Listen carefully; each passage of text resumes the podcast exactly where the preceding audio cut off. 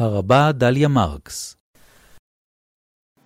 המנורה בת שבעת הקנים הייתה כלי פולחני חשוב ביותר. בנבואת זכריה, מנורת הזהב שימשה סמל של עבודת המקדש בכללותה, כך בזכריה ד'.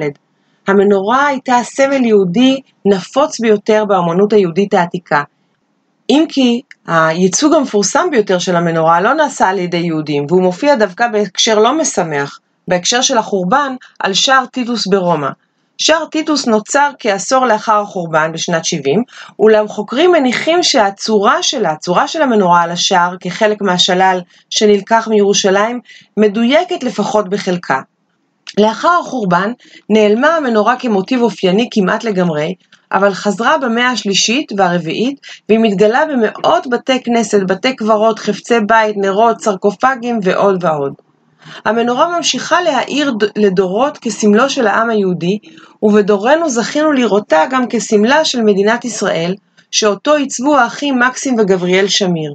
כולנו נושאים אותה, בארנקנו, בתעודת הזהות שלנו, בדרכונים. המנורה הגדולה של האומן בנו אלקין מקדמת את פני הבאים אל הכנסת, ואפילו החנוכיה היא עיבוד שלה. בפרק כ"ה מובא הציווי על הכנתה של המנורה, ובפרקנו מתוארת בנייתה, ויעש את המנורה זהב טהור. בספר במדבר, פרק ה', בא הציווי על אופן הדלקת הנרות. ויעלותך את הנרות אל, אל מול פני המנורה, יאירו שבעת הנרות, כך במדבר ח', פסוק ב'. הדרישה שם איננה העלאת הנרות, אלא שהנרות יאירו. לכאורה יש קושי בדרישה הזאת, המצווה על הנרות ולא על מי שמעלה אותם, אבל מיד נאמר שם, ויעש כן אהרון. מכאן ניתן ללמוד אולי שכוונתו של אדם בבואו אל הקודש משפיעה על האופן שבו המצווה מנעשית, והיא זאת, הכוונה, היא זאת המקנה לה משמעות. ייצוג קטן וצנוע להעלאת הנרות בבית המקדש נמצא במצווה להדליק נר של שבת בבתים יהודיים. המצווה הזו אינה מופיעה בתורה, ובכל זאת היא נתפסת כמצווה ממש, שאותה יש לקיים תוך אמירת הברכה אשר קידשנו במצוותיו וציוונו להדליק נר של שבת. ויש האומרים שעוד בתקופת המקדש היו היהודים מדליקים נרות של שבת. כבר במשנה מצוין שהדלקת הנרות מסורה לנשים, וזו אחת משלוש המצוות המיוחדות שנמסרו להם.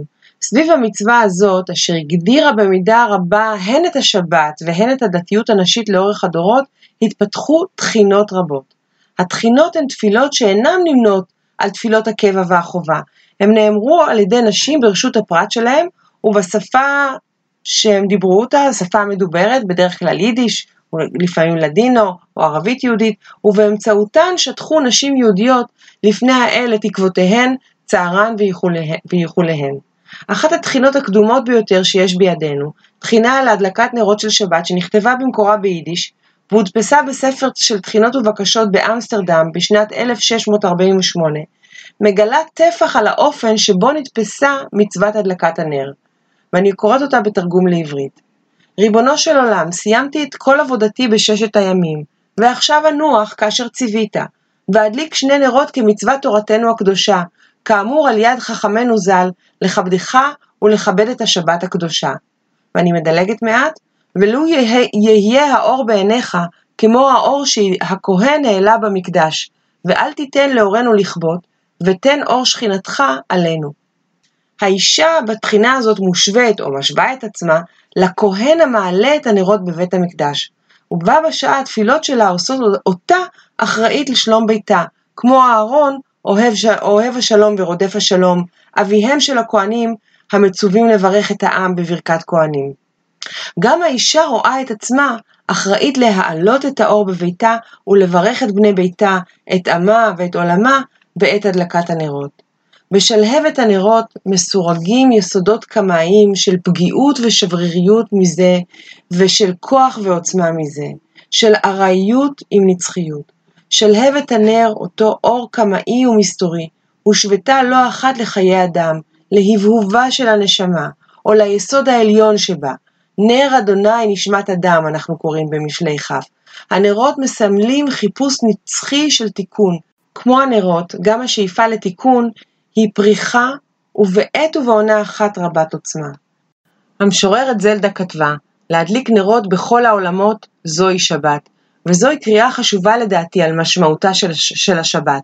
אני מבינה את דבריה של זלדה כך, שהשבת היא מה שמתרחש בביתנו שלנו, בבית הפרטי שלנו, על שולחננו, אבל היא מאירה גם מחוצה לו, ברחבי החלד, בזירת הדיון שלנו עם אחינו ואחיותינו בני האדם, וגם בעולמנו הפרטי, בביתנו שלנו. ואולי יש לחדד ולהבין שכדי להדליק נרות בכל העולמות, יש ראשית להיטיב את הפתיל שבלב, ולהעלות את הנרות שבפנים ובבית, ולדאוג שהם יאירו גם החוצה.